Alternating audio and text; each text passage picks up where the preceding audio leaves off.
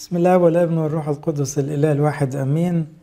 المؤتمر ده عاوز نتأمل في قطع الأجبية لأكتر من سبب. أول سبب إن إحنا عندنا فرصة نصلي أكتر من الأول واللي ممكن كان بيصلي باكر والنوم يزود تالتة يزود ستة يزود تسعة. كمان الواحد ساعات لما يحفظ تلاقوه يسرح وما يركزش في المعاني. قطع الأجبية مليانة معاني جميلة جدا. كمان قطع الأجبية تحمل عقيدة مستقيمة جدا. فإحنا بنعبر عن إيماننا وإحنا بنصلي في كل صلوات الأجبية كمان كل جملة من قطع الأجبية كصلوة لو الواحد ركز فيها تديله عمق تديله إحساس تديله حرارة روحية.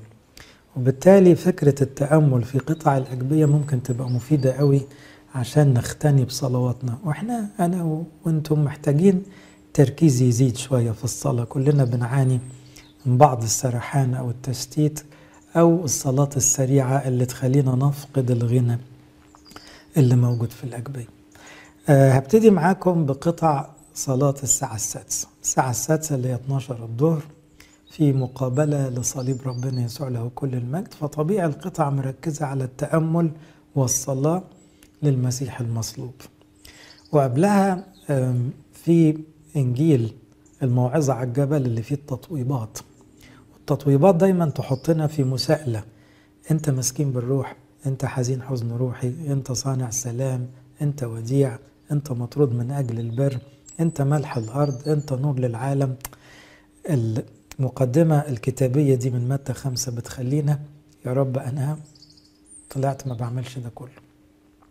ومن هنا قطع الأجبية بصلاة الساعة الستة فيها روح التوبة والاعتذار والاعتراف قدام صليب المسيح اللي مات من أجل خطايانا وأيضا لأنه الوصايا اللي بيطلبها إحنا بنكسرها أو مش ملتزمين بيها. أول قطعة بتقول يا من في اليوم السادس وفي وقت الساعة السادسة سمرت على الصليب من أجل الخطية التي تجرى عليها أبونا آدم في الفردوس. مضق صك خطايانا. أيها المسيح إلهنا ونجينا. أنا صرخت إلى الله والرب سمعني.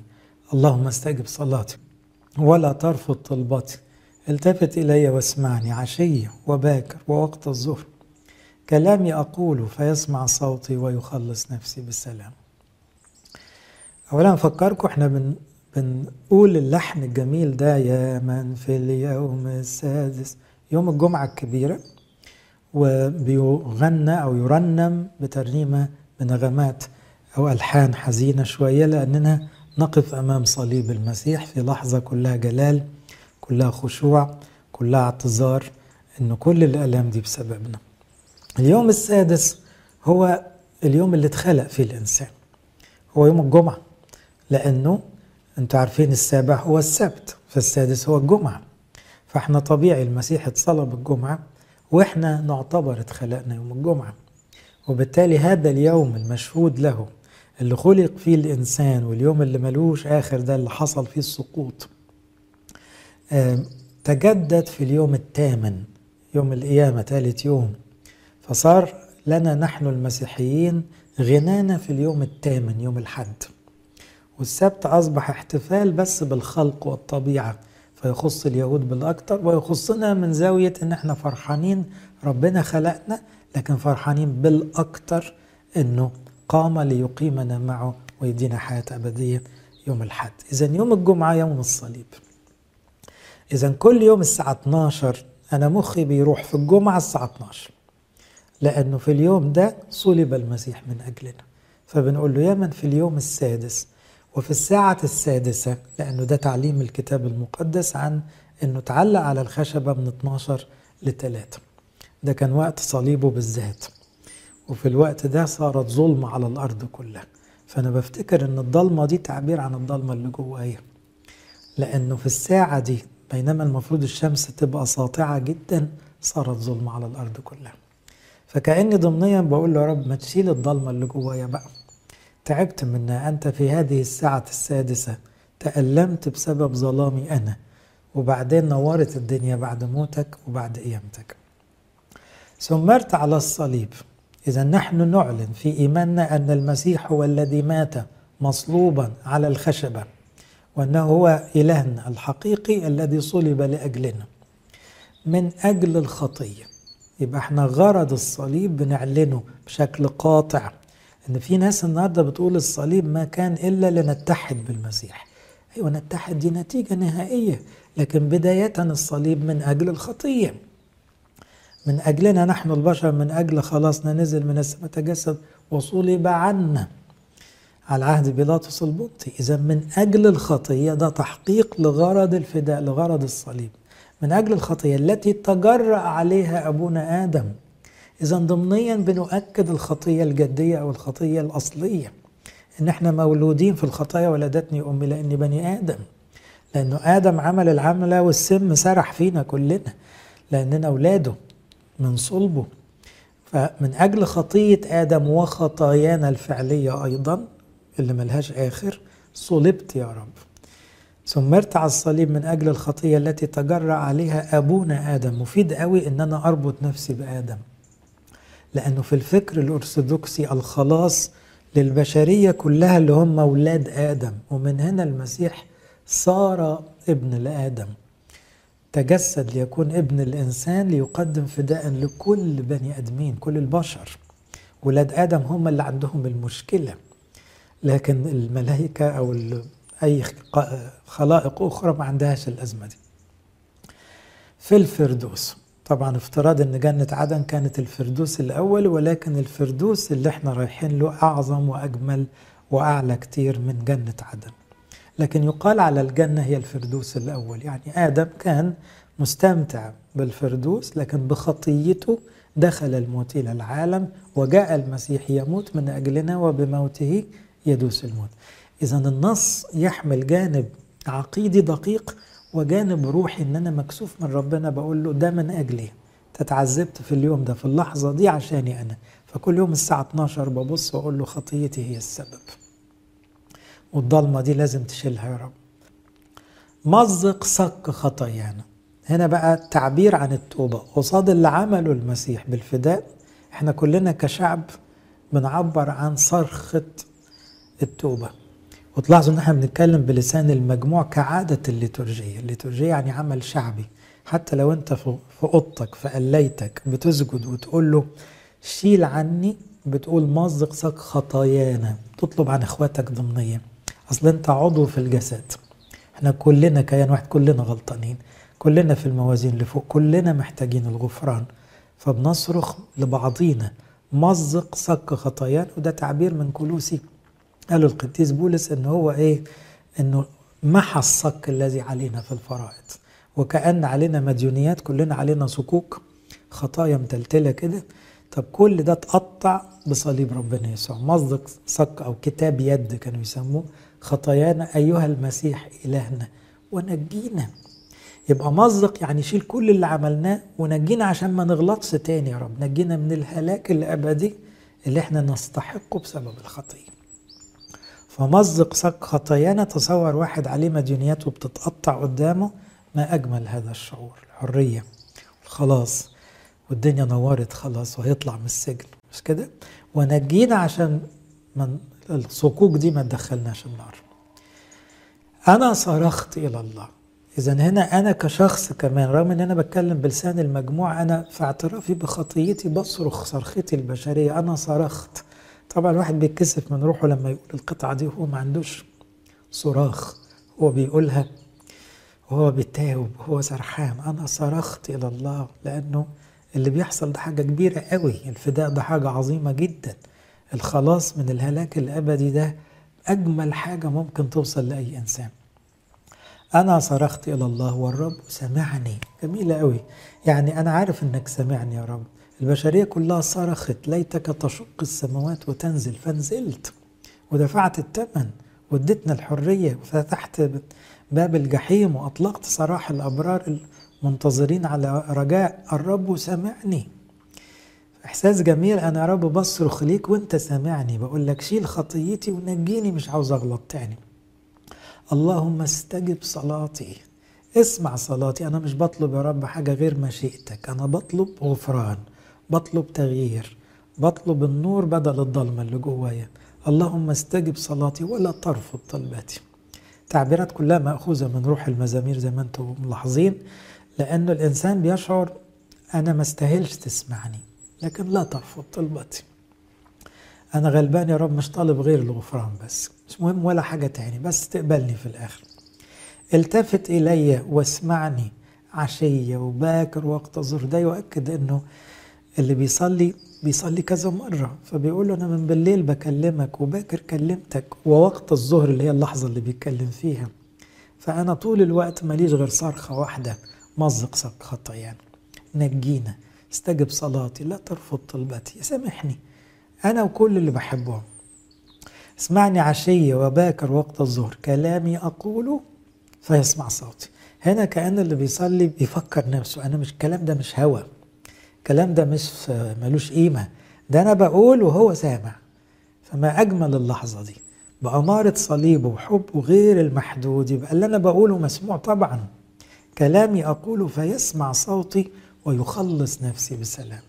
يبقى فيها تنهد فيها توبة فيها مشاعر جميلة قوي وفيها رجاء.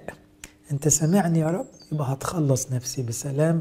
فعلى طول نقول زوك سابتري المجد ليك يا رب. تعالوا نقول ترتيلة حياتي تشبه قصارى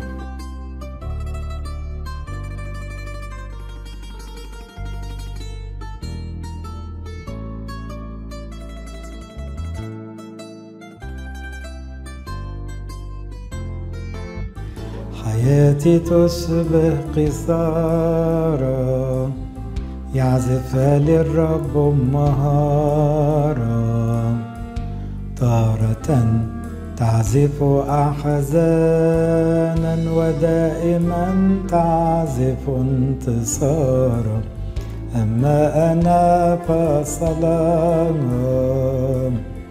فأنت لي النجاة. نطق اسمك الحياة هو لذة الشفاء. إليك النفس أرفع فبنور وجهك أسطع وسرورا منك أسمع يا قوتي أحبك يا رب اقبل صلاتي أنت حصن حياتي. قوتي أنت ونجاتي. أنا لك لروحك حياتي تشبه قثارا يعزفها للرب بمهارة تارة تعزف أحزانا ودائما تعزف انتصارا. أما أنا فسلام فأنت لي النجاة. نطق اسمك الحياة هو لذة الشفاء. من هول موج البحار أعنتني من الأخطار. أعطيتني كل انتصار. يا قوتي أحبك كسهم طائر في النهار. تربص بي الأشرار. أنقذني صليبك. أنا لك ما لروحك حياتي تشبه قصارا يعزفها للرب بمهارة طارة تعزف أحزانا ودائما تعزف انتصارا. أما أنا فصلاة فأنت لي النجاة. نطق اسمك الحياة هو لذة الشفاء أنت يا رب كنت معنا عند قيام الناس علينا. يمينك تعطي أمانا يا قوتي أحبك. شوق الأياء المياه كعطشي لك يا إلهي أنت خلاصي ورجائي. أنا لك لروحك حياتي تشبه قصارا زفها للرب بمهارة تارة تعزف أحزانا ودائما تعزف انتصارا. أما أنا فصلاة فأنت لي النجاة. نطق اسمك الحياة هو لذة الشفاء.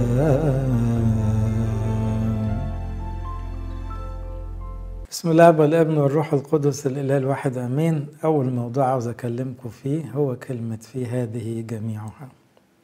هي الكلمة دي اتحطت في سياق مريح جدا اللي فكره إنه كل حاجة من ربنا ولربنا في هذه جميعها. يعني بغض النظر عن أي ظروف بتحصل لأي حد من ولاد ربنا في أي وقت هي في الآخر خير وفي الآخر لمصلحة الشخص. القاعدة دي لو دخلت قلبنا وعقلنا واستقرت صدقوني هنقضي بقية عمرنا في سلام حقيقي واتكال كامل. الشعار الجميل بتاع مؤتمرنا من رومية 8 37 ولكننا في هذه جميعها يعظم انتصارنا بالذي أحبنا. خلي بالكم هو بيبعت لروميا اللي هي روما عاصمة الإمبراطورية الرومانية في الوقت ده. ما كانش لسه راحها كان نفسه يروحها وقال كده في أول إصحاح. وراحها مسجون بعدها بسنين. وبرضه في هذه جميعها يعظم انتصارنا لأنه هو راح في التوقيت اللي ربنا محدده. وراح في سجن قيصر. ومن هناك انتشرت الكرازة أكتر. ومن سجن قيصر بعت رسائل لبلاد كتيرة قوي موجودة في العهد الجديد. إذا حتى ما يبدو من ضيقات واضطهادات وضرورات ومشاكل ملهاش أول من آخر في الآخر في نصرة حقيقية لأولاد ربنا ولكنيسة ربنا. تعالوا ناخد بقى النص اللي المفروض كلنا هنحفظه. ماذا نقول؟ ماذا نقول لهذا؟ إن كان الله معنا فمن علينا؟ يعني نقول إيه؟ بعد ما يكون ربنا دايما في صفنا طب مين علينا؟ الذي لم يشفق على ابنه بل بذله لأجلنا أجمعين. كيف لا يهبنا أيضا معه كل شيء؟ يعني اللي ما استخسرش ابنه الوحيد فينا. طب إيه بقى ممكن يبقى كتير علينا؟ من سيشتكي على مختار الله؟ مين يقدر يطلع شكوى؟ لأب في ولاده. ده أب. الله هو الذي يبرر. من هو الذي يدين؟ المسيح. وهو الذي مات. بل بالحري قام أيضا الذي هو أيضا عن يمين الله الذي أيضا يشفع فينا. يعني من هو الديان؟ هو المحبوب هو إلهنا هو اللي إحنا بينا وبينه علاقة قوية. هو اللي مات وقام عشاننا عشان يخلصنا. من سيفصلنا عن محبة المسيح؟ أشدة أم ضيق؟ أم اضطهاد؟ أم جوع؟ أم عري؟ أم خطر؟ أم سيف؟ كما هو مكتوب أننا من أجلك نمات كل النهار. قد حسبنا مثل غنم للذبح. يعني ملخص الكلام كده. يلا إحنا كده زي الغنم اللي كده كده هتتذبح. طب هو ده شيء حلو؟ آه ده حلو جدا. ولكننا في هذه جميعها اللي هي الليستة اللي فاتت الشدة والضيق والاضطهاد والجوع والعري والخطر والسيف في كل ده يعظم انتصارنا بالذي أحبنا. فإني متيقن يعني واثق جدا أنه لا موت ولا حياة لا ملائكة ولا رؤساء ولا قوات ولا أمور حاضرة ولا مستقبلة لا علو ولا عمق ولا خليقة أخرى تقدر أن تفصلنا عن محبة الله التي في المسيح يسوع ربنا. البعض بيسميها سيمفونية القديس بولس لأنها من أجمل المقاطع اللي فيها رجاء عالي جدا وفيها ثقة شديدة قوي وفيها يقين إنه إحنا اولاده وغاليين عليه ومفيش في الدنيا. دي كلها حاجة ممكن تفصلنا عنه أو تضيع الأبدية مننا. هبدأ بأول آية معزية قوي. إن كان الله معنا فمن علينا. صحيح سمعتوا فيها وعظات كتير وكلكم حافظينها. إنما صدقوني إحنا لسه مش الآية دي مش مستقرة كفاية. في فرق بين إن أنا عارف الآية وبين إن الآية صاحبتي قاعدة معايا على طول مركز فيها طول الوقت متكل عليها. يعني دايما في دماغي كده من ورا بتحركني. يعني إن كان الله معنا يعني إحنا كبرنا مين؟ مش بقى وزير ولا شخص مهم إحنا كبرنا ربنا. وده بجد ظهرنا ربنا. فربنا لما يكون في صفنا طيب هيحصل إيه بقى؟ أذكر مرة كنت في خادم مدارس أحد وبعدين بيلعبوا هيلعبوا كورة الولاد وبتاع وبيقسموا فلقيتهم كلهم عاوزين فلان في فريقهم.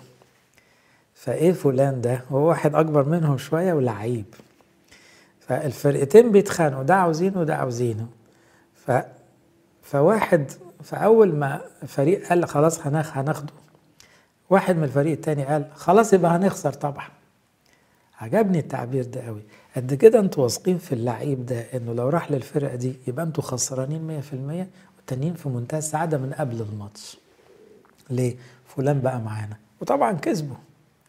هنا معناها إذا كنا بنعرف نحط ثقتنا في واحد لعيب شاطر وخلاص بيبقى الفريق بيلعب وهو مبسوط وهو مطمن. وكأنه النتيجة مضمونة. طب أمال لما يكون ربنا نفسه معانا في فريقنا في صفنا إلهنا مسؤول عننا هو إحنا ليه بننزعج؟ إن كان الله معنا مين علينا؟ طب ما هو كمان ربنا غرضه من غرضنا. إحنا كلنا نفسنا نروح السماء كلنا عاوزين نوصل الملكوت طب حلو. ورغبة ربنا الملكوت. هو عمل كل اللي عمله عشان خلصنا. يبقى مين يقدر علينا؟ دايما قول لنفسك كده هو مين يقدر عليا؟ مين؟ بني آدم؟ يطلع مين البني آدم ده؟ أنا أبويا ربنا. طيب شيطان يطلع مين الشيطان ده يعني؟ طب رئيس شياطين يطلع مين رئيس الشياطين؟ طب بلد كاملة؟ طب مجموعة من البشر؟ إيه دول؟ كل دول. ولا حاجة. كالعصافة. الهباء اللي هو الإيه؟ قشر الحبوب ده اللي بيطير مع الهواء. كلام ملوش قيمة كعشب السطوح الذي ييبس قبل أن يقطع دي التعبيرات اللي قالتها المزامير عن الأشرار اللي بيتعبوا ولاد ربنا. يبقى مين يقدر عليا؟ ده مش كبرياء على فكرة ده اتكال. دي ثقة. افتكروا داوود الصغير وهو داخل على جلياد بس بيقول له ربنا هيحبسك في إيدي. إيه الثقة دي؟ لأن ربنا معايا إن كان الله معنا فمن علينا. الإصحاح ده بيبدأ كمان في نصه كده بآية كلكم حافظينها بس برضو لازم أراجعها لأنه بيقول فيها نحن نعلم زي كلمة إني متيقن. نحن نعلم أن كل الأشياء تعمل معا للخير للذين يحبون الله. الذين هم مدعوون حسب قصده. عاوز أطبق الآية دي عليكم. في واحد يقول لي طب ما أنا يمكن مش مدعو حسب قصده. أنت حبيبي مش آمنت بالمسيح. مش اتعمدت مش خدت الروح القدس. مش بتقول يا رب يسوع. طبعا مدعو حسب قصده ولا هي الدنيا عشوائي يعني. طب ليه بتشك في حاجة عندك؟ أنت مدعو حسب قصده. طيب للذين يحبون الله. في واحد يقول لي بس أنا مش بحبه. إزاي مش بتحبه؟ مش بتسمع الوعظة ليه طيب؟ لو مش بتحبه. وإزاي مش بتحبه وأنت بتحاول ما تزعلوش. وبتتضايق لما بتغلط لأنك حسيت غلطت في حبيبك. و... وعاوز ترضيه ولو بدرجة. لا بتحبه. مش بنقول بتحبه من كل قلبك. الحمد لله الآية ما قالتش للذين يحبون الله من كل القلب. كنا كلنا تركنا على جنب. لا للي بيحبوا ربنا نحن نعلم أن كل الأشياء تعمل معهم للخير. بص بقى كل دي قد إيه جميلة؟ يعني كل اللي بيحصل خير. والخير معناه إيه؟ معناه في اتجاه السماء. نوصل للأبدية نفرح بربنا. والخير معناه في حسابات ربنا اللي انت مش فاهمها ومش عارفها هو أحسن حاجة ممكن تحصل لك دلوقتي. هو ده اسمه الخير بالنسبة لربنا. في رومية 8 32 إحنا كل كلامنا في النص الحفظ بتاعنا. قال الذي لم يشفق على ابنه بل بذله لأجلنا أجمعين. كيف لا يهبنا أيضا معه كل شيء؟ الواحد بيعرف يقيس محبة شخص بموقف الشخص منه. لما تلاقي شخص عمل معاك حاجة كبيرة قوي بعد شوية عمل معاك حاجة مش مفهومة الحقيقة تبقى ما عندكش أدنى نوع من الذكاء. إنك تركز في الموقف التاني وتنسى الموقف الأولاني. وهو لما عمل معاك حاجة حلوة قوي وكبير قوي ما كنتش كويس. انت زي ما انت. طيب لما تحصل حاجة مش مفهومة مش الطبيعي انك تفسرها على الحاجة اللي مفهومة. اللي مفهومة يعني لما بيعمل حاجة كبيرة قوي يبقى بيحبك قوي. طب حصل موقف مش مفهوم يبقى برضو ده ما يغيرش خالص في قاعدة إنه بيحبك قوي. بالذات لما تعرف إن ربنا ما عندوش حاجة اسمها تغيير. ليس عنده تغيير ولا ظل دوران. يعني ما فيش أي درجة تغيير أو دوران. هو مش زي البشر كده يتغيروا يوم بعد يوم. مش مودي. ربنا مش مزاجي. لا لا لا. ربنا ثابت كل الثبات فلا يتغير فالذي لم يشفق على ابنه.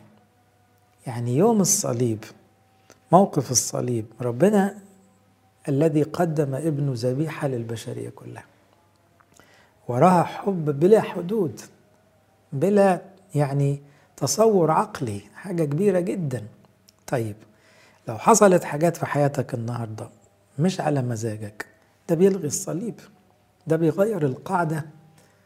الثروة الكبيرة بتاعت حب المسيح ليس لأحد حب أعظم من هذا أن يضع أحد نفسه لأجل أحبائه. هنا نسب المسيح الفداء لنفسه ونسبه في آيات أخرى للآب لأن إرادة الآب وإرادة الإبن واحد. كيف لا يهبنا معه أيضا كل شيء؟ يبقى النتيجة الطبيعية يا حبيبي أنت كسبان على طول الخط. أنت أي حاجة نفسك فيها فيها في أكتر من كده كمان في أحلى من كده بكتير. كل شيء حلو خير هيجي لك لازم. لأنه بديهي جدا بعد اللي حصل قبل كده إنه كل اللي جاي ده متستف على القاعدة الأولانية. ربنا خلقني عشان بيحبني ربنا فداني ودي تكلفة عالية قوي عشان بيحبني. يبقى ربنا دلوقتي بيحبني بيعمل لي أحلى حاجة وآخرها يديني إيه؟ السماء بتاعته. فبيقول الذي لم يشفق يبقى عشان يوصلنا لكلمة الرجاء في, في الأبدية كيف لا يهبنا معه كل شيء؟ لأن إحنا عاوزين معاه على طول. ابتداها بالصليب. الذي لم يشفق على ابنه. إذا الحب الإلهي أحبائي هو هو غنى كل واحد فينا. أنا مش بحبك يا رب كفاية لا لا أنا محبوب. أنا دي اللي أقدر أقولها بثقة. لكن حبي ليك مش عارف أقوله بثقة. بحبك بس مش كفاية ومكسوف من نفسي وأنا بقول كده. بس أنت بتحبني قوي وده رصيدي الحقيقي. ده رأس مالي. لما تبقى في عروسة عارفة إن خطيبها بيحبها قوي. مرة قعدت مع بنت كده. بقول لها إيه الأخبار؟ قربت تتجوز. ضحكت قالت لي بص بيحبني قوي وهي طبعا إيه الابتسامة من هنا لهنا يعني طب وأنت يا بنت؟ قالت لي يعني بحبه بس مش قده طبعا. قلت لها يا بختك يا بختك بس ربنا إيه يكمل على كده لأنه في العلاقات الإنسانية متقلبة العلاقات من ناحية ربنا مش متقلبة. لكن لما الواحد بيبقى واثق إنه محبوب ده أجمل شعور يعيش بيه. طب ما هو ربنا بيأكد لنا هذا الشعور كل يوم. كلكم كل يوم بتشوفوا لمسات إلهية. بس في أكتر كتير من اللمسات الإلهية في إن المسيح مات من أجلنا. إذا الواحد لما بيتشكك في أي لحظة ربنا هيديني أحلى حاجة ولا لأ؟ لازم يبص على الصليب بسرعة. لازم يعيد حساباته تاني بداية من الآية دي. الذي لم يشفق على ابنه بل بذله لأجلنا أجمعين. طب فضل إيه؟ كيف لا يهبنا أيضا معه كل شيء؟ طبعا كل شيء من ناحية ربنا يبقى كل شيء صالح. بما فيه الألم لأن الآلام بالنسبة لربنا هدايا خيرات صالحة. عشان كده القديس يعقوب يقول احسبوا كل فرح حينما تقعون في تجارب متنوعة. لأنها صلاح من الله لأنها خير. دي هتدخلنا السماء ودي هتدينا حاجات حلوة قوي زي الصبر وزي الصلاة وزي الحكمة وزي التواضع وزي غنى روحي ملوش آخر. بعدين أنا بحلل النص عشان نحفظه من سيشتكي على مختار الله؟ خلي بالكم هنا في علامة استفهام. يعني هو بيحط قدامنا سؤال.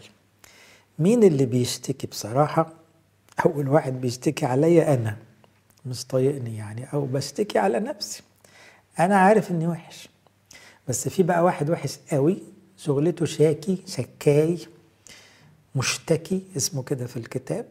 هيقف قدام ربنا هيطلع لي أخطاء أنا ناسيها كمان. بس استنى بقى استنى هو بيشتكي عليك لمين؟ راح يشتكي عليك الشيطان ده. بس راح يشتكي لمين؟ للي بيحبك ومات عشانك. للي بيعمل أي حاجة عشان تدخل السماء طب ده كويس دي جت في بيتها. دي ما تخوفش خالص كده. من سيشتكي على مختار الله؟ الله لا يشتكي على البشر لأن الله يبرر. دي الآية بتقول كده الله هو الذي يبرر.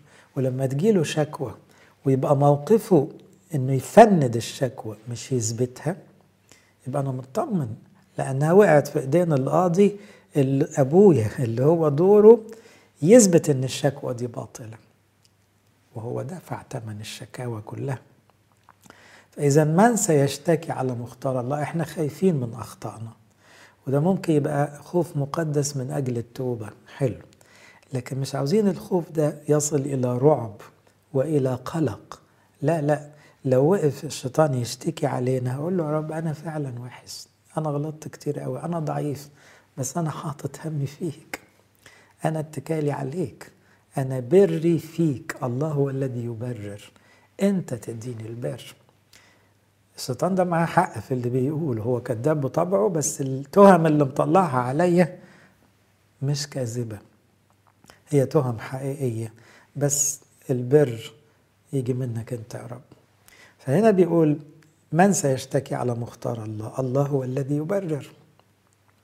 يبقى كلمة يبرر كمان بتفهم أحيانا يعني هو اللي بيدافع عنك هو المحامي بتاعك لغاية ما تطلع براءة. المسيح له المجد. لما يشتغل محامي مفيش قضية تخسر. مش كده؟ قضيتك تقيلة سودة عمايلك سودة. قضيتك خسرانة مع أي محامي تاني مالكش عذر. إنما لما تقع قضيتك في إيد ربنا يسوع اطمن. لأنه ده محامي شاطر قوي وما بيخسرش أبدا. فاكرين الجولة الصعبة بتاعت المرأة التي أمسكت في ذات الفعل؟ دي جولة صعبة جدا لأن القانون يحكم عليها بالرجم بالإعدام. إنما ربنا يسوع له المجد الله الذي يبرر. انحنى على الأرض لأنه هو ده إشارة إلى أنه تجسد من أجل هذه القضية. وابتدى يكتب على الأرض ويدافع عنها. بحجة عجيبة غير متوقعة. من كان منكم بلا خطية فليرمها أو بأول حجر أو أولا بحجر. في حد ما بيغلطش؟ كله خاف. ليه؟ محامي شاطر قوي. ما بيتغلبش أبدا. طب ما هي القانون يحكم عليها بالإعدام ومع هذا هو عرف يحامي عنها. الله هو الذي يبرر. فمهما كانت أخطأنا لما بروح لربنا أقول له حامي عني يا رب. أنت دفعت الثمن على الصليب. أنت غطيت علي سترت علي من عري الخطية. أنت الذي تبرر. عشان كده يقول قبلها لأن الذين سبق فعرفهم سبق فعينهم اختارهم ليكونوا مشابهين صورة ابنه ليكون هو بكرا بين إخوة كثيرين. يبقى هنا ربنا عارف بيختار مين عشان يشبهوا صورة ابنه. وبيشتغل عليهم مش بس يديهم البراءة من الخطية لكن يديهم بر المسيح يخليهم شبهه. فيطلعهم براءة ما عليهمش تهم ويطلعهم كمان أبرار مشابهين لصورة البار. وليس بار ليس ولا واحد إلا المسيح له المجد. ولكننا أبرار ببره فنتشبه ببره. إذا ربنا يسوع في الآية دي هو محامي وهو قاضي. المشتكي ده ده عدو الخير لكن واقف له محامي شاطر قوي وقاضي والاتنين في صالحنا. الاتنين بتوعنا. الاتنين بيحبونا قوي. الاتنين هم المسيح له المجد. الذي فدانا ويأتي أيضا في مجده ليدين الأحياء والأموات. إذا من سيشتكي على مختار الله؟ الله هو الذي يبرر يأكدها بالآية اللي بعدها. من هو الذي يدين؟ برضو علامة استفهام. مين الديان؟ لو الديان ده عارفين بقى واحد مرة برضو قريب بيجي يقول لي إيه عندي قضية وخايف تروح الدايرة الفلانية القاضي بتاعها الدايرة دي شكله بقى إيه ما بيرحمش. فصلي لي يا أبونا ما تدخلش الدايرة دي. قلت له إحنا نصلي وربنا يمشي اللي هو عاوزه لكن إيه دايرة ومش دايرة من مش بتاعتنا الحتة دي. إنما فكرة إنه يا ترى هتقع في إيد مين؟ عشان ياخد حكم دينونة من هو الذي يدين؟ الحقيقة المسيح الذي أتى يخلصنا هو الذي يأتي أيضا ليديننا. بس كده؟ وقال ما جئت لأدين العالم بل لأخلص العالم. يبقى غرضه الخلاص مش الدينونة. فمن هو الذي يدين؟ المسيح. يبقى من هو الذي يبرر؟ المسيح. ومن هو الذي يدين؟ المسيح. طب المسيح عمل إيه؟ قبل ما نشوف هيدين إزاي مش ده المسيح الذي مات بل بالحري قام أيضا. الذي هو أيضا عن يمين الله الذي أيضا يشفع فينا. هو مين المسيح بالنسبة لك؟ مش ده اللي بيحبك لدرجة مات عشانك؟ وقام من أجلك عشان يديك الحياة الأبدية وصعد للسماء من أجلنا وجلس عن يمين الآب يشفع فينا إلى آخر الدهور. يبقى هنا المسيح مخلصنا. فحتى لو أتى ليديننا إحنا تبعه. إحنا محسوبين عليه. إحنا ملزوقين فيه. بأمارة المعمودية والميرون والتوبة والتناول لازقين له ثابتين فيه. يأكل جسدي ويشرب دمي يثبت فيه وأنا فيه. الغصن اللي ما يثبتش يتقطع ويتحرق. لكن اثبتوا فيه. وأنا أيضا فيكم. يبقى الديان بالنسبة لي هو حبيبي. هو إلهي. هو اللي قضيت عمري أنادي عليه. هو اللي بصحى عليه وانام عليه. هو اللي بدخله في كل مشاكلي. هو اللي ما خلاش بيا قبل كده ولا هيخلى بيا أبدا بعد كده. هو اللي أنا فيه كل رجائي والرجاء لا يخزى. يعني ما بيكسفنيش. طب هيكسفني في أهم جولة؟ يوم ما أقف قصاده في الآخر يقول لي ما أعرفكش حاشا ربنا يحمينا. إلا لو أنا أصريت على عكس كلامه زي العذارى الجاهلات. أصريت على عكس إرادته. زي الفعل الأرضياء والكرامين الأرضياء. زي الكسلانين المشاغبين المعاندين دول مصرين ما يعملوش اللي هو بيقوله. لكن الطبيعي إنه إيه؟ اللي بيمشوا ورا المسيح ويعملوا اللي بيقولوا هم دول اللي يقول لهم تعالوا يا مبارك يا أبي. فهنا يقول لنا خبر حلو. يقول لنا إيه؟ كذلك الروح أيضا يعين ضعفاتنا. بعد ما قال المسيح يشفع فينا قال والروح أيضا. يبقى هنا المحامي بتاعي ربنا يسوع وروحه روح الآب روح الابن روح القدس.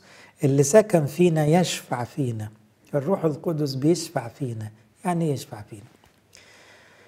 يعين ضعفاتنا. لأننا لسنا نعلم ما نصلي لأجله كما ينبغي ولكن الروح نفسه يشفع فينا بأنات لا ينطق بها. الروح القدس اللي جوايا بيشهد ويقول لي ما تخافش ربنا بيحبك. زي ما قالها في حتة تاني يشهد لأرواحنا أننا أولاد الله. كل ما أتضايق وأنزعج وأضطرب وأتلخبط وأغلط الروح القدس اللي جوايا يقول لي إيه؟ بس أنت ابنه برضه. لسه بيحبك ولسه عاوزك والسما مستنياك. يلا نصلح اللي حصل.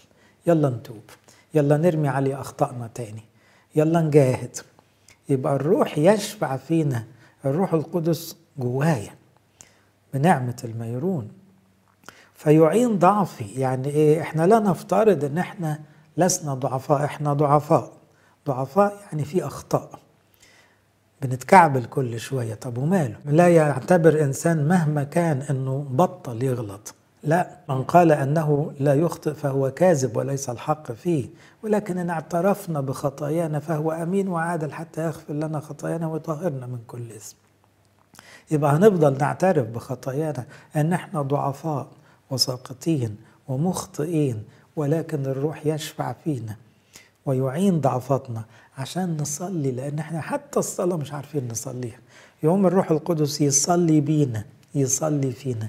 يقود صلواتنا يهذب صلواتنا يحرك قلبنا للصلاة ينطقنا بكلام ما كناش نعرف نقوله لوحدنا. إذا معلم الصلاة وروح الله. عشان كده نقول في مقدمة صلاة باكر يعلمنا السجود للثالوث الأقدس. مين اللي بيعلمنا؟ روح الله الساكن فينا. يبقى إذا كان ربنا حبني لدرجة فداني وحط روحه فيا عشان يساعدني أدخل السماء. طيب من سيشتكي على مختار الله؟ ده المسيح هو اللي يبرر. طب من الذي يدين؟ هو المسيح. طب المسيح جلس عن يمين الآب يشفع فينا وحط روحه فينا عشان يشفع فينا. إذا نحن في جو محوط بالحب الإلهي والنعمة الإلهية. مفروض الواحد ما يفقدش رجاءه أبدا. طبعا كلمة شفاعة هنا اللي جت على المسيح والروح القدس الوساطة الكفارية. يعني هنا شفاعة تخص الله لأنه توسط العلاقة بتجسده بين الآب والبشرية. فدي حاجة خاصة به هو. لا يشارك فيها أحد. المسيح بروحه فينا. لكن هناك آخرين يصلون من أجلنا. ده اسمه بقى شفاعة توسلية. أمنا العذراء الملائكة الشهداء الأبرار الكهنة اللي عايشين واللي سبقوا كل دول بيرفعوا صلوات من أجل الآخرين لكنهم يصلون يرفعون الصلوات. لكن الشفاعة التي تخص المسيح مختلفة تماما عن شفاعة أي قديس مهما كانت درجته. نقرب بقى من الجزء الأساسي بتاعنا من سيفصلنا عن محبة المسيح؟ طيب الكلام اللي فات يوحي إنه ده إحنا هنعيش عيشة فل والدنيا تبقى آخر مزاج وراحة تمام. لا لا لا استنى بقى المفاجأة بقى إيه؟ بعد كل الكلام العالي قوي المفرح قوي ده نفاجأ إن القديس بولس بيرص رصة كلها مش بتا... يعني مش عاوزينها مش بنحبها. شدة ضيق اضطهاد جوع لا لا لا. والحب بقى ويهبنا كل شيء وكل الدلع ده كله. استنى عندك من سيفصلنا عن محبة المسيح؟ هو المسيح ما وعدش إن الدنيا هتبقى مريحة. ده قال لنا الطريق ضيق الباب ضيق طريق كرب. في العالم سيكون لكم ضيق لا تخافوا من الذين يقتلون الجسد. طوباكم إذا طردوكم وعيروكم الله. أمال كل الحب ده؟ وبعدين لسه في تعب. آه في تعب طبعا. لكن هذا التعب بكل أشكاله لن يفصلنا عن محبة المسيح. لأن اللي عمل ده كله يؤكد إن الحب لن يهتز ابدا. هيبقى معايا في كل ده. هيبقى معايا في الشدة وفي الضيق وفي الاضطهاد وفي الجوع وفي العري وفي الخطر وفي السيف. وفي هذه جميعها يعظم انتصارنا بالذي أحبنا. إذا عاوزين نوصل لقاعدة مهمة أوي. لو حصل لي أي حاجة مؤلمة متعبة ده ما يشككنيش في محبة المسيح. لأنه اتفق معايا. على كده. قال لي أنا بحبك قوي بس هتمشي معايا نفس السكة. هيبقى في جسماني دموع وعرق وحزن وهيبقى في الجلجوسة. دم وظلم وتعب شديد جدا. هيبقى فيه الحاجات دي في حياتك. بس أنا بحبك. فمش هسيبك. مش هتنفصل عني بالأمور دي. الأمور دي دي مش هتفصلني عنك.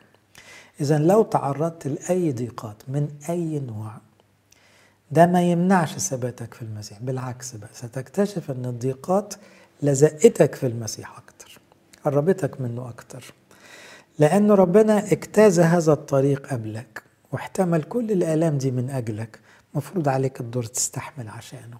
زي ما استحمل كتير قوي عشانك استحمل أنت شوية من أجله. ملخص الجزء ده قال كما هو مكتوب أننا من أجلك نمات كل النهار. يعني إيه؟ كده كده يا رب إحنا ميتين ميتين. لأن القديس بولس كان معرض للموت كل يوم. قد حسبنا مثل غنم للذبح. القديس بولس في حتة تاني يقول إني بإفتخاركم الذي لي في المسيح أموت كل يوم. تصوروا هذا الرجل كان يتعرض للموت يوميا.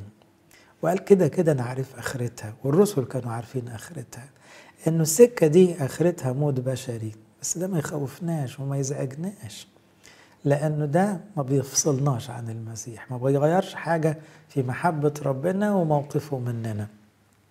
فهنا من أجلك نمات كل يوم يعني إحنا مستعدين مش بس نتعب حتى نموت. وده اللي قاله لما كان رايح أورشليم وتلموا حواليه حبايبه قديس بولس قالوا له ما تروحش أورشليم. اليهود متربصين بيك هيموتوك قال لهم أنتوا بتبكوا بتوجعوا قلبي ليه؟ أنا مستعد مش إن أنا اتربط في اورشليم مستعد أموت. فسكتوا. مش عارفين يغلبوه. وده كان فعلا اللي هيحصل له بس حصل له بعدها بكذا سنة. اذا كما تقدمنا المسيح كحمل مذبوح وفي السماء قائم كأنه مذبوح إحنا كمان أطلقنا في العالم كحملان وسط ذئاب. طب وهو الحمل آخرتها إيه؟ ما هو هيتذبح فمن أجلك نمات كل النهار قد حسبنا كغنم للذبح. طب وماله؟ يعني تبقى موتة من أجلك أحسن ما تبقى موتة عادية زي أي حد مش كده؟ لكن كده كده الموتة دي ما بتخوفناش ده حتة نومة. ده إحنا بننام وإحنا في حضنك وفي أحلى من كده. ربنا يسوع قال ها أنا أرسلكم كغنما في وسط ذئاب فالطبيعي هياكلوكم. كونوا حكماء كالحيات وبسطاء كالحمام. هو كمان عاش كحمل وديع وسط ذئاب لكن حين التهمته الذئاب تحولت الذئاب إلى حمل أما هو فقام لأنه قائم كأنه مذبوح. نختم النص الجميل ده لكننا في هذه جميعها. يعني إيه؟ قول زي ما تقول. قول عندي مرض عندي مشكلة في شغلي. بيتي فيه مشاكل عيالي فيهم مشاكل صحتي ملخبطة الفلوس قليلة الكورونا هدت حالنا. في هذه جميعها يعظم انتصارنا بالذي أحبنا. يعني إيه؟ أنت منتصر مش مغلوب. الكورونا ما غلبتكش. حتى لو وصلتك السماء كتر خيرها.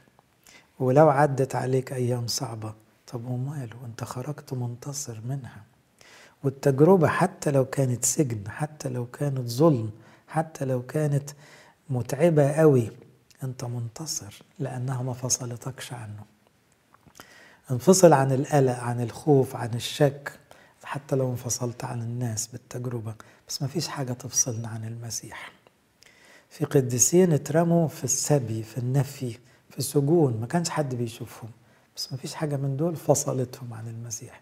يوحنا الرأي اترمى في جزيرة بطمس وهو رجل عجوز شيخ. إنما في حاجة تفصله عن المسيح ده شاف المسيح بعينيه وبقى يتعزى بأخبار السماء والرؤية. إذا ما فيش حاجة تفصلنا عن محبة المسيح. كل الآلام تتحول إلى انتصارات. افتكروا المعنى ده. الشدة والضيق والاضطهاد والجوع والعري والخطر والسيف كل ده يترجم إلى انتصارات في السماء. يعظم انتصارنا بالذي أحبنا. بالذي أحبنا بيحب يشركنا في آلامه. شركة آلامه هدية منه. لأعرفه زي ما قال القديس بولس وقوة قيامته وشركة آلامه. متشبها بموته. إذا شركة الآلام هي هدية من العريس لعروسته من المسيح المصلوب لكنيسته وبالتالي يعظم انتصارنا بالذي أحبنا. فيقول لا لا لا لا يعني إيه؟ اوعى تفكر ان في حاجة تقدر تفصلك. اني متيقن انه لا موت ولا حياة يعني اعيش ولا موت ما تفرقش. لأنه لو مت أنا ميت جوه المسيح ولو عايز عايز جوه المسيح. ليه الحياة هي المسيح؟ والموت اصبح ربح. فلا موت ولا حياة. لا ملائكة يعني ملائكة ساقطين طبعا شياطين ولا رؤساء شياطين ولا قوات شياطين. ولا أمور حاضرة مشاكل حاضرة ولا حتى مشاكل في المستقبل. لا علو ولا عمق يعني فلسفات بقى ودماغة وعلم بس ولا كلام من ده. ولا خليقة أخرى. حتى لو قالوا قال يعني في خلائق أخرى. تقدر أن تفصلنا عن محبة الله التي في المسيح يسوع ربنا. في إيه ممكن يفصلك؟ ما فيش إلا هنعرف بعد شوية إلا لما أنت تكون عاوز تنفصل. مرة كنت قاعد مع كابل فعلا وده نادرا ما بيحصل. الراجل مثالي جدا على غير يعني المعتاد والست مصرة تنفصل. كل حاجة صح تقريبا في الراجل ده الرجولة والأدب والوداعة والإحترام الشديد للزوجة والتركيز على إرضائها. وحنين عليها جدا وبيعمل دوره متكامل كزوج وأب وهي مصرة تنفصل. قعدنا فترات طويلة أوي نحاول لكنها أصرت. الحاجة الوحيدة اللي تفصل عن المسيح هو إصرار الشخص إنه ينفصل عن المسيح. لكن ما فيش حاجة من ناحية ربنا. مش ممكن لأن دي مش إرادته أبدا. هادمين ظنونا وكل علو كلمة علو دي معناها أفكار عالية كده منورة كده قال يعني تزغلل عينين الناس؟ ففي نص آخر في كورنثوس الثانية عشرة يقول هادمين ظنونا وكل علو يرتفع ضد معرفة الله ومستأثرين كل فكر إلى طاعة المسيح. يعني لو طلع لنا أي فكرة أي موضة أي علم عاوز يشككنا في المسيح لا لا لا لا مفيش حاجة تفصلنا عن ربنا أبدا. ولا المستقبل بما يحمله من أخبار لا نعرف. ما يفصلناش عن محبة المسيح. وبالتالي إحنا عايشين في أمان في سلام لا الحاضر ولا الماضي ولا المستقبل ولا قوات منظورة أو غير منظورة تقدر أن تفصلنا عن محبة المسيح. لإلهنا كل مجد وكرامة إلا أبدا